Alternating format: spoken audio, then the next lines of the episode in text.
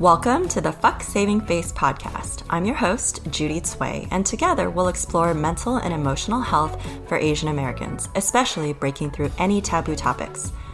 Life may not always be pretty, but it is indeed beautiful. Let's make your story beautiful today. Alrighty, season one is getting ready to wrap up, and there are a few more exciting interviews that are in queue as well as a bunch that are recorded and ready to go and scheduled for season two. So I hope you will continue to tune in. We're going to wrap up this season with this week. We'll be talking about a featured triathlete who is also plant based and works for Google to create this health equity initiative. We'll be talking with a trauma therapist who works with the Red Cross and really helps us understand, you know, that you can go through a trauma with a capital T or trauma with a lowercase t and how to manage that, as well as a ketamine therapist. So a doctor who administers ketamine therapy as a way to break through repetitive PTSD and stress and conditions, mental and emotional health challenges that are really difficult to break through when it comes to other healing modalities. They're going to be really informative and insightful interviews that I hope you experience this kind of expanded consciousness and can share with your friends if you find that it relates or just simply understanding that there are so many ways in which we can become healthy, thriving human beings. And if it works for you, great. You can let it fit. And if it doesn't work for you, then you can just let it float on by. For this week, we will be interviewing Chi Pham you know, you can go to her Instagram and find all of the incredible races that she's participated in. She was living on Hawaii when we were having our conversation and really goes through and talks about what it was like for her Vietnamese parents who emigrated over to the US, how that impacted her as pursuing and becoming an endurance athlete and you know, developing a body shape that wasn't what was considered traditionally feminine or beautiful.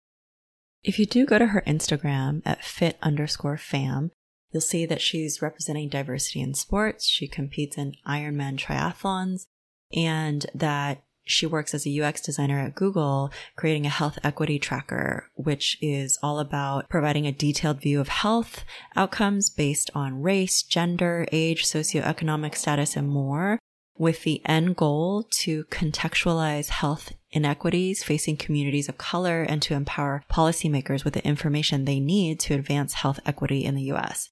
It was a remarkable conversation, and I hope you'll tune in on Wednesday to learn more from her.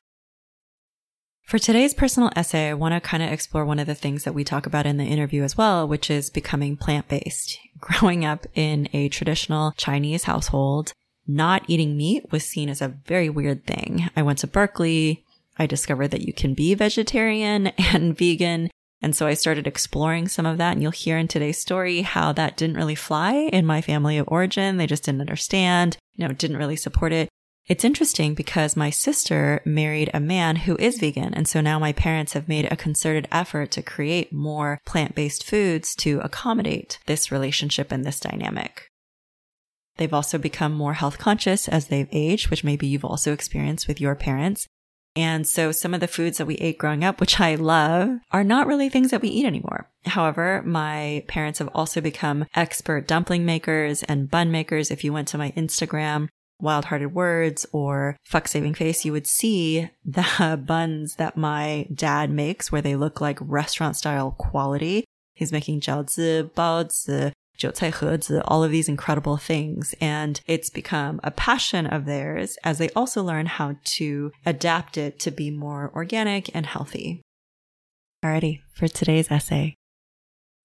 The only experience I had with vegetarianism growing up was going to the Buddhist temple and then understanding that Buddhist monks don't eat meat. They would provide this amazing buffet of food and all of it was vegetarian. I always felt so good, so nourished, so loved going into the temple and eating those meals. I could feel that they were prepared with a different kind of intention and how wonderful the food tasted, even though it didn't have any meat. When I later went to go visit my aunt in Taiwan and my mother came from California to meet me there as I was living in China and working as an editor, she took me to this famous vegetarian restaurant at the time, I was suffering from my eating disorder, so my whole perspective with food and body image was completely skewed. And yet, once again, I marveled at how delicious vegetarian food could be. When I got back from college at Berkeley, I told my mom I had become a vegetarian. Then she made a bunch of homemade cooking with pork bits in it, and I kind of forgot. She also kind of made fun of me. Being vegetarian was silly. Chinese immigrant parents didn't have access to meat when they were growing up, so by the time they got to the States and could afford it, then they wanted it as much as possible. It was a sign of success. You didn't suddenly choose to become a vegetarian for no reason. Why would you do that?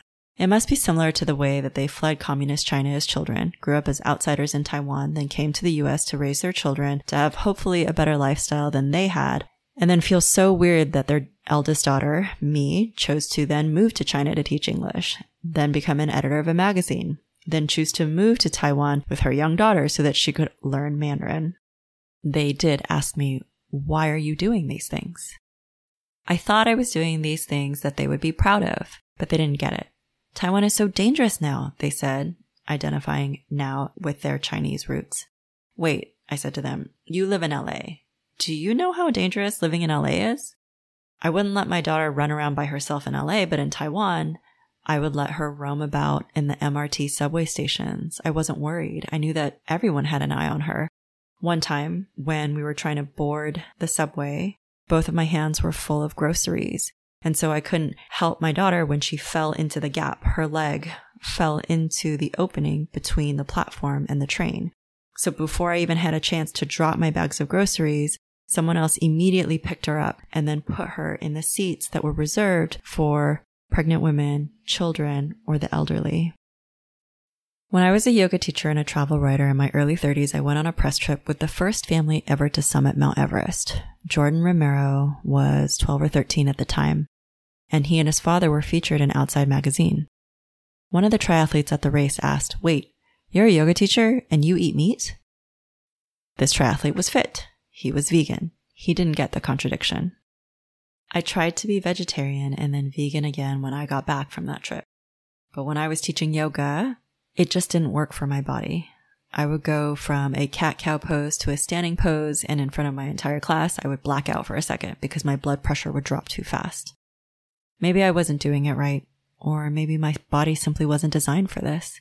Either way, I couldn't stay vegan for long, even though I believed in the reasons why people do this. I honor the premise. I honor people's choices. And I also started learning that we were all doing the best that we can. And maybe someone else's expectations or wants for us isn't actually the right fit for what our physical body needs, what our emotional body needs, what our mental, spiritual, energetic body needs. This week, I interviewed Chi Pham, and we talk about what it means to be physically strong as a woman, as a woman of color, an Asian American Pacific Islander, of how to pursue the things that you want and meet your parents halfway in a conversation that she had when her parents came out to visit her and she asked them what they wanted to do as they were on the big island and they didn't have a response for her. You'll hear that beauty and health and your personal pursuit of your passions can be redefined in so many ways. I'm looking forward to sharing her interview with you, and I hope you will tune in on Wednesday. Connect with you then. Please rate my mom's podcast. Give her five stars. If you want to chat with my mom, go to goodpods.com. That's where you can follow and talk to your favorite podcast hosts, like my mom. Thank you so much for listening to today's episode. If you liked what you heard and know someone in your life who might also benefit from hearing this episode, please feel free to share it with them. Also, if you'd like to support our show, you can make a one time donation at fucksavingface.com or you can make a recurring donation at patreon.com forward slash fucksavingface. That's fuck without the U. Subscribe today to stay tuned for all future episodes.